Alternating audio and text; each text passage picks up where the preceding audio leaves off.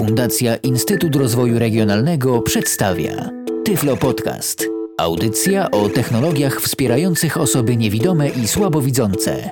Witam w kolejnym wydaniu Makosfery. Makosfera, podobnie jak poprzednie wydanie, również we współpracy z Tyflo Podcastem oraz z firmą Harpo, która jest tak uprzejma, że dostarcza nam od poprzedniego wydania Makosfery monitory do prezentacji.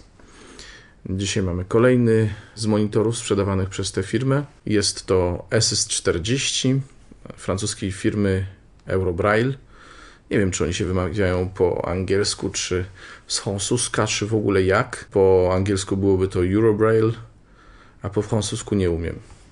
Esys to jest cała rodzina, cała gama brajlowskich terminali. Najmniejszy ma 12 znaków, potem jest 24-znakowa linijka, następnie model, który leży przede mną, a mianowicie 40-znakowy monitor, a potem jeszcze 64-znakowy i 80-znakowy, pełna linia tekstu. Co możemy powiedzieć na pierwszy rzut oka? To zależy na co kto patrzy. Jeżeli ktoś patrzył na cenę, to, to jest to drogi monitor, kosztuje 21 tysięcy, to od razu powiem na początek. Wiadomo, że nikogo normalnie przy zdrowych zmysłach na, w ogóle na brajlowskie urządzenia nie stać, więc liczymy na wszelkiego rodzaju dotacje i dofinansowania. Co za te pieniądze otrzymujemy? Przede wszystkim, biorąc do ręki ten monitor, e, czujemy, że jest to solidna metalowa obudowa, wydaje się aluminiowa. Nie jest ciężki ten monitor, ponieważ zgodnie z danymi zawartymi w instrukcji waży 500 gramów. 40 znaków to już jest monitor stacjonarny niewątpliwie. Z drugiej strony daje się swobodnie przenosić, bo pół kilograma to nie jest bardzo wielka masa. Pamiętam mój pierwszy monitor brailleowski 40-znakowy ważył około 2 kg, no i był znacznie większy. To cudeńko nadaje się do tego, żeby położyć je przed klawiaturą komputera biurkowego albo przed laptopem, przed, czyli od strony użytkownika. I od strony użytkownika mamy y, pola brailleowskie, bliżej nas. Opiszę może najpierw to urządzenie, tak żebyście Państwo mieli y, wyobrażenie o tym, co mamy w ręku. Przede wszystkim urządzenie ma okrągłe krawędzie. Jest, y, nazwijmy to, listwą o okrągłych krawędziach, zwłaszcza tych szerszych, bo węższe krawędzie są zaokrąglone, ale są jakby węższe od większości powierzchni urządzenia. Tak jakby część plastikowa, która wystaje po obu węższych stronach urządzenia, była owinięta, tak jakby, bo nie jest, ale tak jakby była owinięta tymi częściami aluminiowymi. Części aluminiowe dolna i górna linijka się składa. Z takich właśnie części jest y, solidnie skręcona, nigdzie nie trzeszczy, nigdzie nie ma jakichś negatywnych wrażeń albo poczucia niesolidności. Co mamy na poszczególnych ściankach? Na lewej bocznej ścianie, czyli tej węższej bocznej, od góry nie ma nic, nie ma nic, nie ma nic. W drugiej połowie wysokości jest wejście na mini USB, a poniżej malutki, maciupeńki otwór do resetowania urządzenia w razie gdyby mu przyszło do głowy zawiesić się i przestać działać. Procedura, którą się wykonuje rzadko, którą się wykonuje tylko wtedy, kiedy urządzenie przestało reagować. Ten terminal nie ma skłonności do zawieszania się, mogę to potwierdzić po tygodniu użytkowania. Będę od razu może odnosił się do pewnych y, rzeczy, które spotykamy po drodze, żeby nam to potem nie umknęło. USB jest zarówno sposobem na połączenie linijki z komputerem, jak i połączeniem do zasilania, bo możemy linijkę zasilać z komputera lub też z gniazdka w sieci. I tu od razu opowiem o bardzo miłej rzeczy, jaka nas spotyka. To znaczy, w pudełku razem z monitorem, oprócz samego monitora, powiem od razu, co jest w pudełku, oprogramowania firmowego, które awaryjnie jest dostępne również na dysku, tak żeby można je było przeinstalować ewentualnie, oryginalnej instrukcji w języku angielskim. Jest także i innych kilku rzeczy, o których jeszcze za chwilę powiem, albo powiem pod koniec audycji. Jest także zasilacz, który jest y, typowym zasilaczem USB, to znaczy podłącza się do niego kabel USB, ale ten zasilacz, jakkolwiek nie jest specjalnie mały, to ma tę zaletę, że na wyposażeniu ma cztery różne końcówki. Prócz europejskiej wtyczki ma wtyczkę amerykańską, brytyjską i taką, której nie jestem w stanie nawet rozpoznać. Być może jest to jakaś dalekowschodnia wtyczka, nie wiem. Także możemy sobie swobodnie podróżować z naszym e, monitorem i on zawsze będzie gotów do współpracy z gniazdkami publicznej sieci energetycznej. Tyle lewa ścianka i dygresje na temat lewej ścianki. Powiedziałem, tylny panel jest pusty. Po prawej stronie mamy przełącznik, którym się uruchamia urządzenie. Uruchamia i wprowadza w tryb czuwania nie ma możliwości wyłączenia zupełnie tego terminala, po prostu on zawsze jest w stanie czuwania. Poniżej tego przycisku znajduje się e, gniazdo karty microSD. Na wyposażeniu karta 2 gigowa, całkiem nieźle. Można ją zainstalować tylko w jeden sposób. Żadna inna próba instalacji nie powiedzie się i będzie twardy opór, ale instalując kartę microSD, wkładamy ją do 2 trzecich, 3 czwartych może jej długości i odczuwamy miękki, sprężysty opór, naciskając ją aż do momentu wejścia do gniazda. W pewnym momencie usłyszymy dyskretny klik. Ona zaskoczy w swojej blokadzie. Możemy ją puścić i wtedy ona minimalnie się wysunie, ale ogólnie rzecz biorąc jest schowana, dlatego że samo gniazdo jest w takim rowku jakby. Zresztą włącznik również jest obniżony w stosunku do powierzchni urządzenia, także nie będzie problemu z przypadkowym włączaniem się, miejmy nadzieję. Skoro mowa o włączniku i o karcie, karta jest potrzebna do korzystania z dodatkowych funkcji, które posiada ESYS. Opowiem o nich y, troszkę później.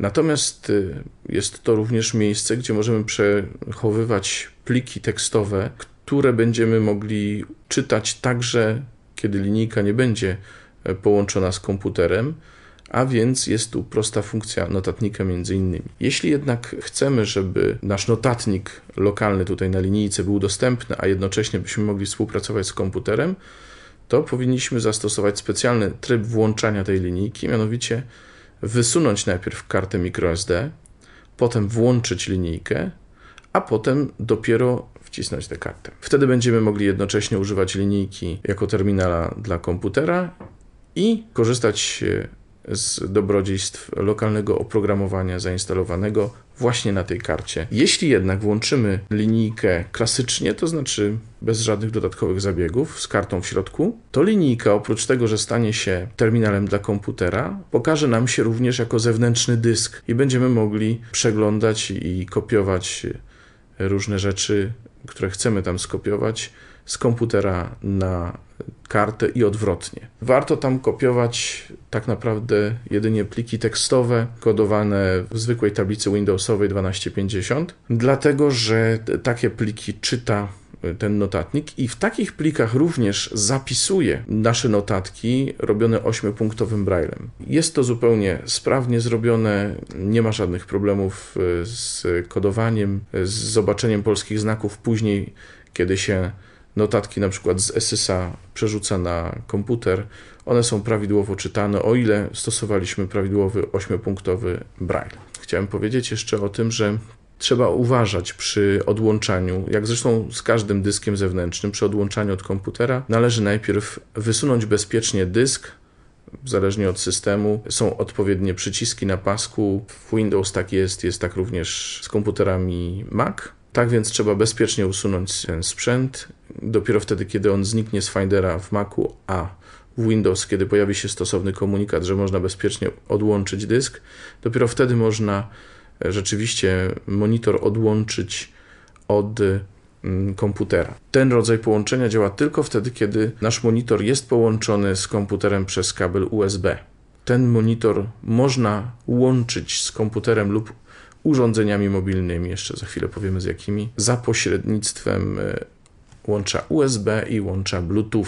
Wtedy jednak, gdy SS jest połączony za pośrednictwem łącza Bluetooth, nie widać w systemie karty microSD jako dysku zewnętrznego. Wiemy już, jak się łączy, wiemy też, w jakich trybach może się łączyć. To teraz jeszcze został nam ostatni z bocznych paneli, na którym znajdują się cztery rolki z takimi wypustkami. Te rolki są sprężyste, to znaczy, że można je obracać w lewo lub w prawo, a pozycja spoczynkowa jest wyczuwalna wyraźnie i te wypustki są wtedy zwrócone do nas. Cztery rolki, dwie skrajne, dwie środkowe, odchylane w prawo przenoszą nas o 40 znaków do przodu, odchylane w lewo przenoszą nas o 40 znaków wstecz. Oprócz tego, że rolki te można wychylać w lewo i w prawo, można je również naciskać centralnie. Można zadać sobie pytanie, czy to są wygodne przełączniki do przechodzenia do następnej linijki.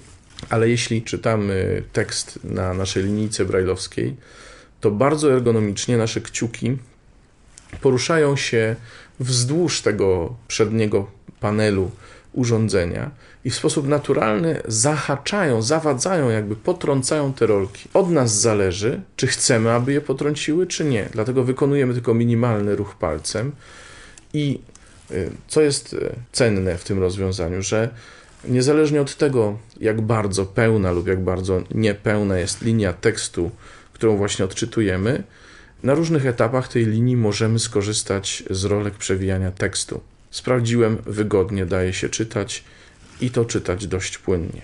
Górna powierzchnia. Na górnej powierzchni mamy od góry klawiaturę brajlowską, dość klikającą, dość hałaśliwą, choć właśnie stwierdziłem, że tej klawiatury nie musimy dociskać aż do końca, bo gdybyśmy chcieli do, dociskać do końca, to e, odgłos byłby mniej więcej taki. Ale możemy przyciskać ją delikatnie. Trzeba do tego wprawy, żeby rzeczywiście pojawiły się znaki, ale można już pisać nawet w taki sposób.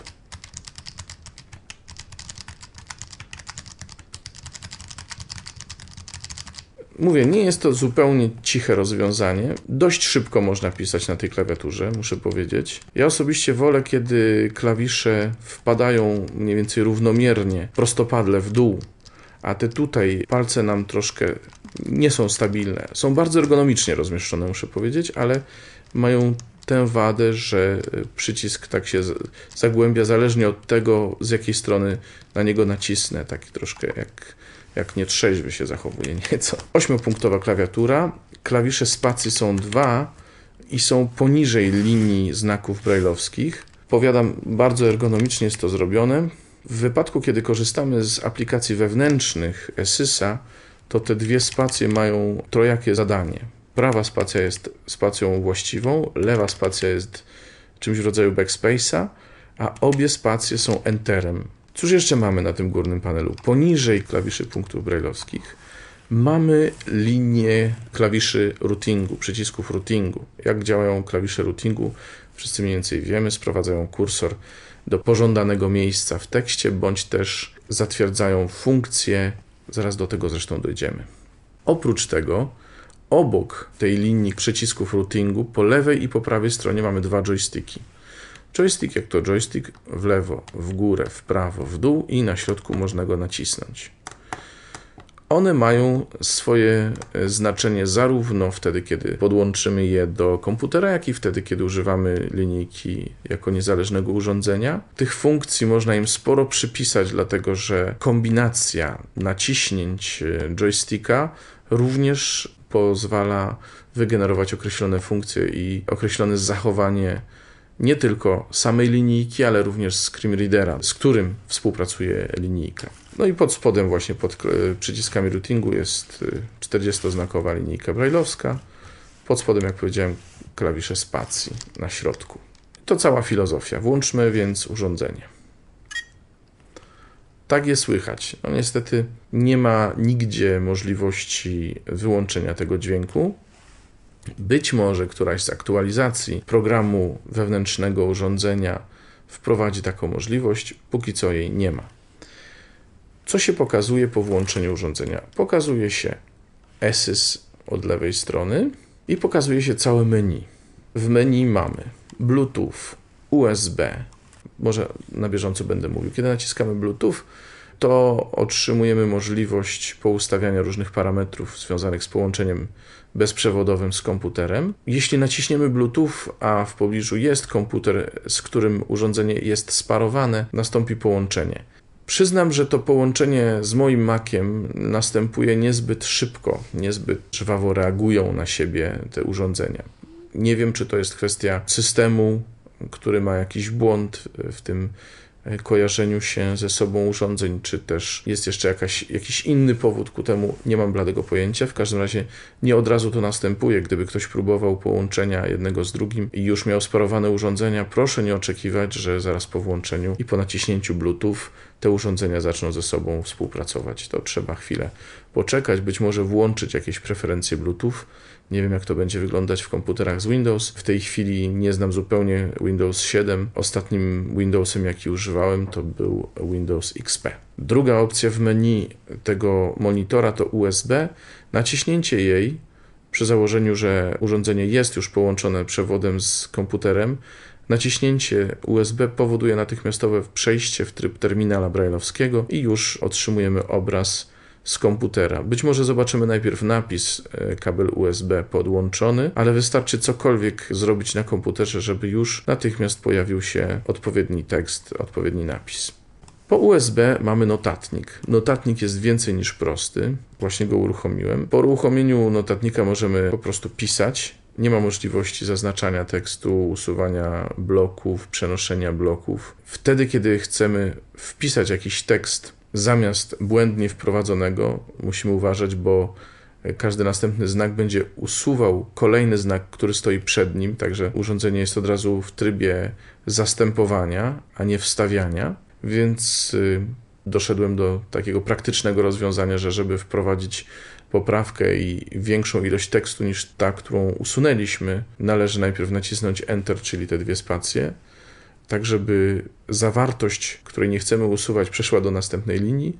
Wpisujemy, co tam chcemy, naciskamy backspace, przeszedłszy uprzednio do tej kolejnej linii, naciskamy backspace, czyli tą lewą spację.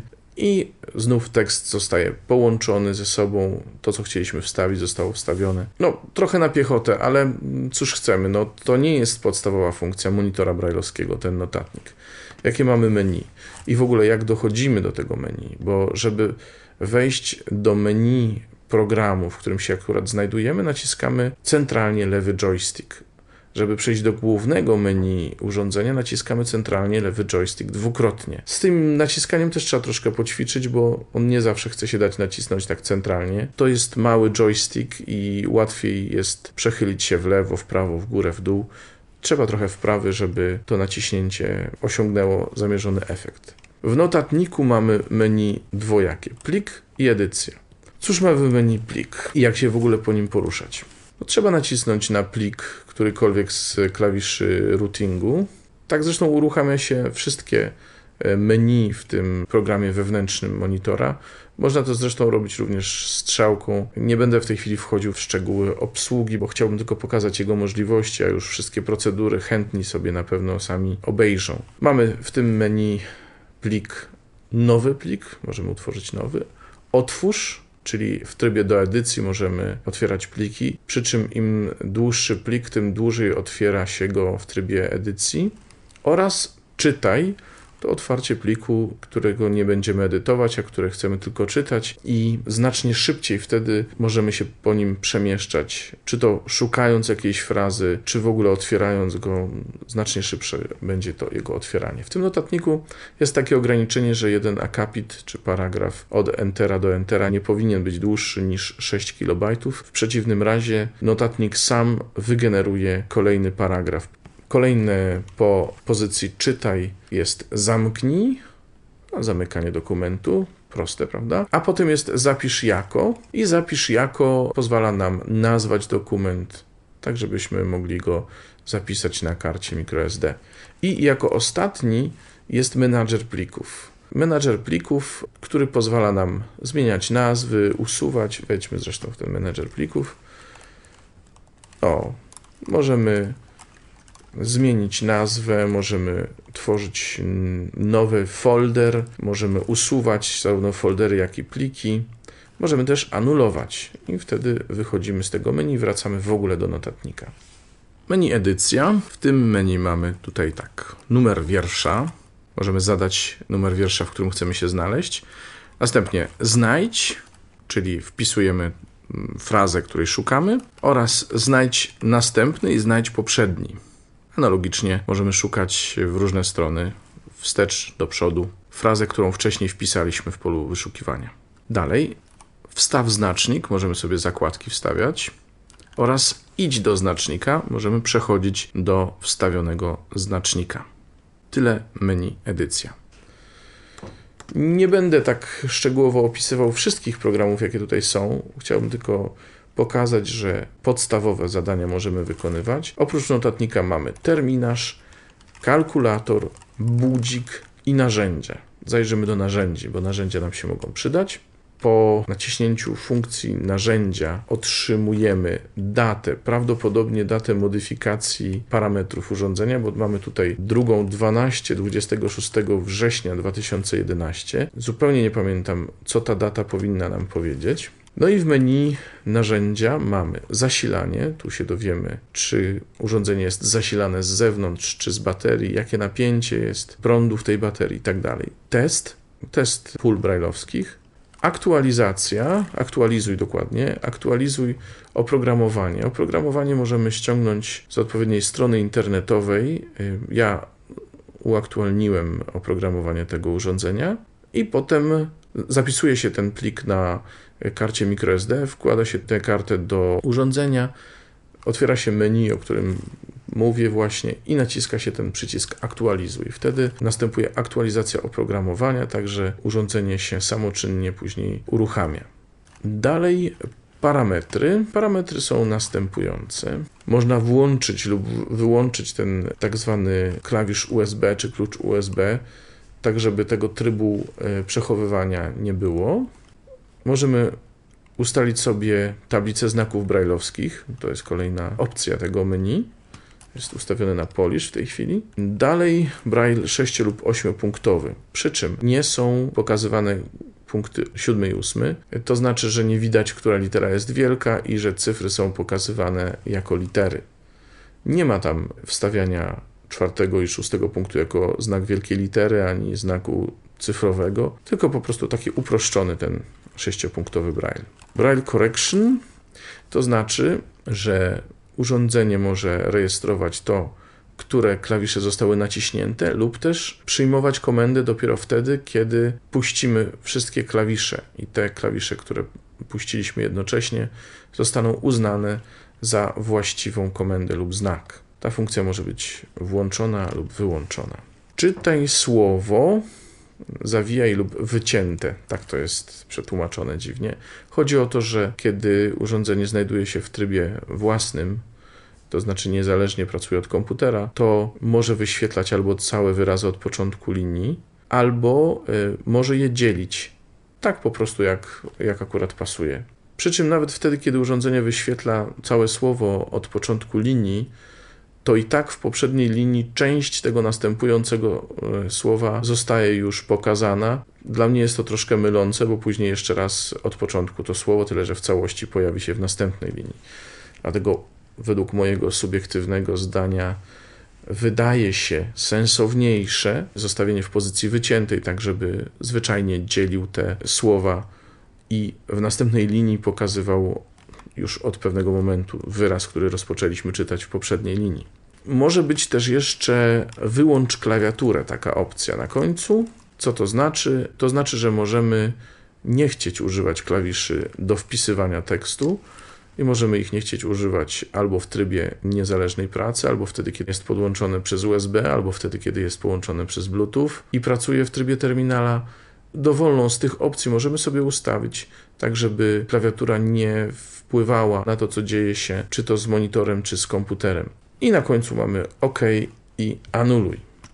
Myślę, że jeśli chodzi o te aplikacje dostępne wewnątrz urządzenia, to wszystko. Powiedziałem, że nie da się wyłączyć sygnału przy włączaniu SYS-a. Podobnie jest, y, kiedy SYS-owi kończy się prąd. Słychać taki kilkudźwiękowy, podnoszący się w górę sygnał. No cóż, nie mamy wpływu na to, nie jest to specjalnie dyskretne rozwiązanie. Powinienem powiedzieć dwa słowa o jakości Braille'a, bo Braille jest e, wypukły. Cóż, jeśli ktoś ma wrażliwe palce, być może nieco za wypukły, ale z drugiej strony jest bardzo czytelnym Braillem. Punkty są dość duże nie są jakoś bardzo drażniące. Mnie osobiście bardzo się podobają i myślę, że Państwo się odnajdziecie z tym. Nie umiem powiedzieć, czy w Esysie można dokonać zmiany twardości Braille'a. Nie ma takiej opcji w VoiceOverze w Macu. Wiem, że niektóre monitory brailleowskie na przykład w JOSie mają taką opcję, ma to na przykład Focus, że można sobie ustawić twardość Braille'a. Kilka poziomów tego, tej twardości istnieje i wtedy te punkciki bardziej lub mniej się wysuwają. Powiedziałem na początku, że omówię jeszcze kwestie oprogramowania, które otrzymujemy na dyskach. Właściwie na dysku, bo drugi z dysków dostarczanych razem z urządzeniem to są polskie instrukcje obsługi w PDF-ie i to jest y, bardzo cenne, że mamy mm, instrukcję dostarczoną w postaci cyfrowej. Jeśli chodzi o drugą płytę, tę, która pochodzi od producenta monitora, to tam znajdujemy oprócz firmowego oprogramowania dla samej linijki dostępnego w różnych językach, sterowniki dla oprogramowania produkcji Dolphin, Freedom Scientific i Nuance. Jeśli chodzi o Nuance, dotyczy to sterowników dla Toxa pod Symbiana. Sprawdziłem również na stronie Mobile Speaka, że urządzenia SS12 i SS40 współpracują także z Mobile Speakiem, a Mobile Speak y, dla odmiany współpracuje zarówno z symbianowymi telefonami, jak i z telefonami pod Windows Mobile. Tak więc jeśli chodzi o współpracę z urządzeniami innymi niż komputery PC i Mac, to są to urządzenia symbianowe, urządzenia Windows Mobile oraz y, iPhone i wszystkie urządzenia, które pracują pod kontrolą systemu iOS. Dzisiaj jest 5 października, wczoraj wieczorem przedstawiono nowy, piąty system iOS. Od 12 października będzie on możliwy do pobrania. Bardzo jestem ciekaw, czy poprawią się tablice brajlowskie, dlatego że do tej pory tablice brajlowskie miały kilka istotnych wad, zarówno w systemie iOS, jak i w systemie macOS. Zwłaszcza wprowadzanie tekstu było utrudnione niemożliwe w Braille'u ośmiopunktowym, a mm, tak naprawdę znaki polskie można było wprowadzać bezpiecznie i, i, i, mniej więcej prawidłowo, bo też z błędami, tylko pisząc skrótami. Nie wiem skąd to się brało. Wiem natomiast, że są prowadzone prace w celu usunięcia tych, tych utrudnień i mam nadzieję, że najbliższa aktualizacja systemu iOS i najbliższa aktualizacja systemu macOS przyniosą tu rozwiązanie. Tak czy owak, linijka współpracuje bardzo dobrze z macOSem i z iOSem, czyli zarówno z systemem komputerowym, jak i tym mobilnym. Co ciekawe, w systemie komputerowym możemy sobie przypisywać dowolnie praktycznie mm, funkcje tych joysticków, rolek i klawiszy. Także można bardzo wygodnie pracować na tym monitorze i muszę przyznać, że z przykrością będę się z nim rozstawał, ponieważ wiele funkcji uruchamiałem bezpośrednio joystickami, nie fatygując się przenoszeniem rąk na komputer. To było bardzo wygodne. I tak naprawdę od fantazji i zapotrzebowania użytkownika zależy, w jaki sposób te polecenia się przypisze. O ile wiem, w czytnikach ekranu dla komputerów Windowsowych też już są możliwe takie operacje przypisania poleceń do konkretnych klawiszy, czy też do ich kombinacji. Tak więc z tą ilością manipulatorów SYS 40 jest naprawdę ciekawą propozycją linijki brajlowskiej. Myślę, że nie jest to ostatnia linijka, o jakiej Państwu opowiadam i mam nadzieję, że prócz firmy Harpo, której raz jeszcze dziękuję, będziemy mogli e, prezentować e, linijki także innych firm, zwłaszcza te uniwersalne, współpracujące nie tylko z Windowsowymi komputerami, ale także z komputerami Mac i z urządzeniami mobilnymi Apple. Muszę też powiedzieć, że 14 października ukaże się iPhone 4S, czyli kolejna generacja iPhone'a ze zintegrowaną głosową obsługą różnych zdarzeń, inteligentnym rozpoznawaniem mowy i rozpoznawaniem kontekstu wypowiadania różnych słów, także będzie można pytać o różne rzeczy, nie używając konkretnych komend. System będzie sam e, interpretował to, co chcemy zrobić będzie możliwość dyktowania SMS-ów, maili i w ogóle wprowadzania tekstu w różne pola edycyjne za pomocą głosu. Na początek to będzie język angielski, ale już wiem o tym, prowadzone są prace nad rozszerzeniem bazy języków. Nie tak dawno, kilka dni temu, ukazało się polskojęzyczne oprogramowanie Dragon Dictation i Dragon Search, które umożliwia wpisywanie tekstów i poszukiwanie różnych e, rzeczy w internecie, e, wprowadzając e, szukane frazy głosowo. Także już w tej chwili muszę powiedzieć, że napisałem już pierwsze moje SMS-y w ten sposób, używając programu Dragon Dictation. Jest to możliwe, trzeba się nauczyć tylko wypowiadania słów, odpowiednio wiedzieć, jakie słabości ma ten program i co, w jaki sposób interpretuje, jesteśmy w stanie naprawdę bardzo przyspieszyć naszą pracę z iPhone'em, czy z iPadem, czy z iPodem Touchem, bo na tę platformę właśnie ten system został e, opracowany. Przypomnę, ze mną można się kontaktować pod adresem makowisko małpa sixdots.pl. Chętnie będę odpowiadał na Państwa listy. Można też umieszczać komentarze pod audycją, zarówno na stronie Tyflo Podcastu, jak i na stronie Makowiska. Makosfera wróci najprawdopodobniej z kolejnym monitorem brajlowskim. Dziękuję Państwu za uwagę i zachęcam do rozglądania się po rynku tych brajlowskich pomocy, bo jest ich sporo, są ciekawe. Myślę sobie, że każdy z nas potrafi znaleźć coś, co będzie odpowiadało jego oczekiwaniom. Mnie SS40 spodobał się bardzo. Dziękuję Państwu za uwagę. Do usłyszenia. Mówił Robert Hecyk. Był to Tyflo Podcast. Audycja o technologiach wspierających osoby niewidome i słabowidzące. Audycja współfinansowana ze środków Państwowego Funduszu Rehabilitacji Osób Niepełnosprawnych.